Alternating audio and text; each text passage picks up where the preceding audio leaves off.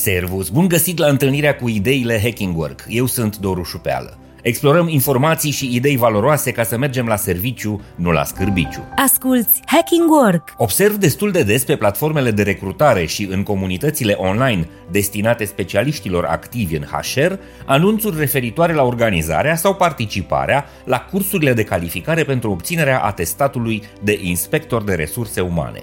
Mulți tineri care își doresc o carieră în departamentele care se ocupă de oamenii și cultura organizațiilor cred că această carieră ar fi bine să înceapă cu certificarea profesională ca inspector de resurse umane, adică acea persoană care se ocupă de partea administrativă din HR salarizare, prezență, zile de concediu legal și concediu medical, tot soiul de documente și cerințe birocratice impuse de legislație. Îmi pare foarte rău să le spun acestor tineri, dar și celor care astăzi activează ca inspector de resurse umane în organizațiile de la noi, că această profesie, așa cum o știm noi astăzi și de câteva decenii, își trăiește ultimele zile sau luni de existență și nu este deloc o alegere potrivită pentru o carieră de viitor. Ideile Hacking Work Sună paradoxal, dar rolul de inspector de resurse umane, așa cum este el definit de legile statului român, de codul ocupațiilor și de fișa postului din foarte multe organizații de la noi, este între primele în topul riscurilor legate de șomaj –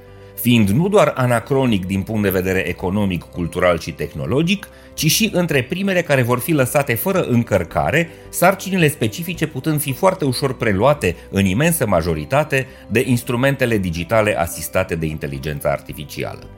Sarcinile specifice postului de inspector de resurse umane sunt unele repetitive, algoritmice, foarte procedurizate și țin de memorarea și aplicarea unor paragrafe de lege și operarea unor date care sunt deja în mare parte digitalizate, precum prezența, numărul de ore suplimentare, zile de lucru, de concediu legal sau medical, ori administrarea contractelor de muncă pe diverse platforme precum Revisal.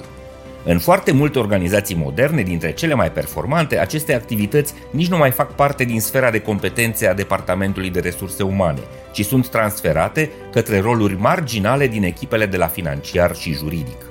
În organizațiile contemporane care excelează în topurile performanței economice și profitabilității, întreaga funcție strategică a unei organizații care se ocupă de capitalul uman nu mai pune accent pe o abordare contabilicească și bazată pe hârțogărie – ci se bazează pe profesioniști cu background solid în psihologie, antropologie, sociologie, comunicare, relații publice, marketing, management și alte segmente creative ale științei economice.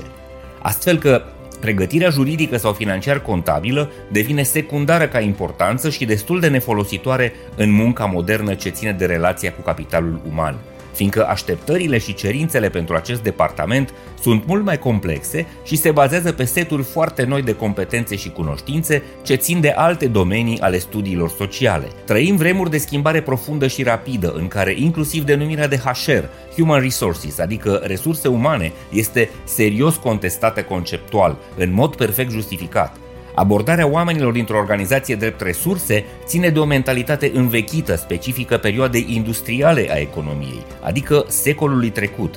În lumea de business de azi și mai ales în cea de mâine, oamenii nu mai pot fi tratați ca resurse, ci ca parteneri cărora le oferi un context cultural, o experiență de colaborare, autonomie, spațiu pentru inițiativă și resurse materiale pentru a își materializa ideile și cunoștințele și a produce performanță prin colaborare. De aceea, în tot mai multe firme și chiar instituții, nu mai regăsim departamente și specialiști de HR, ci întâlnim funcții de People and Culture, Employee Experience, Human Capital Management sau People Partnership, iar activitățile specialiștilor din domeniu nu țin de salarizare, prezență sau gestiunea documentelor, ci de recrutare, selecție și loializare, învățare, dezvoltare și colaborare, coeziune și creativitate, sănătate și bunăstare mentală și fizică, armonie, diversitate și incluziune, motivație, implicare, responsabilitate socială și dezvoltarea culturii organizației. Acum câteva luni, Andra Pintican și colegii săi de la școala de HR au întocmit o documentație solidă, coerentă, valoroasă și actuală pentru acreditarea unui program educațional modern de certificare profesională în managementul capitalului uman. Ministerul Muncii din România a încasat 6.000 de lei ca să analizeze dosarul și a refuzat acreditarea.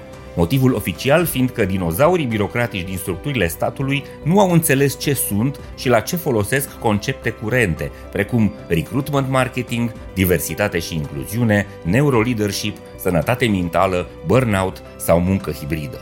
Acum câțiva ani am studiat chiar eu câteva semestre managementul resurselor umane la cea mai bună universitate din România și am fost dezamăgit de modul anacronic în care a fost abordată materia, de un cadru didactic totuși tânăr, care din păcate era blocat într-o materie indigestă și depășită de actualitatea economică.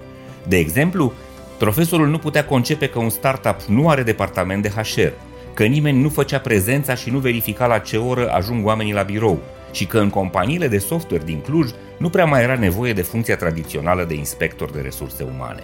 Am dat aceste două exemple ca să înțelegeți cât de anacronic este statul român, dar mai ales cât de irresponsabil este acesta când continuă să autorizeze și să impună legal existența unei profesii pe care deja nu o mai fac oamenii în multe locuri, fiind preluată extrem de ușor și făcută mult mai bine de tehnologia digitală automată.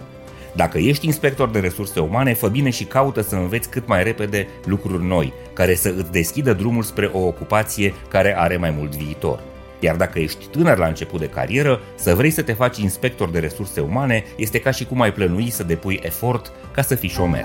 This is Hacking Work! Sper că ți-am fost de folos. Eu sunt Doru Șupeală și îți mulțumesc că urmărești și susții proiectul Hacking Work. Avem newsletter, podcast și multe alte producții multimedia, descoperă-le pe toate online. Să ne reîntâlnim sănătoși, voioși și mintoși și să mergem la serviciu, nu la scârbiciu. Spor la treabă, servus!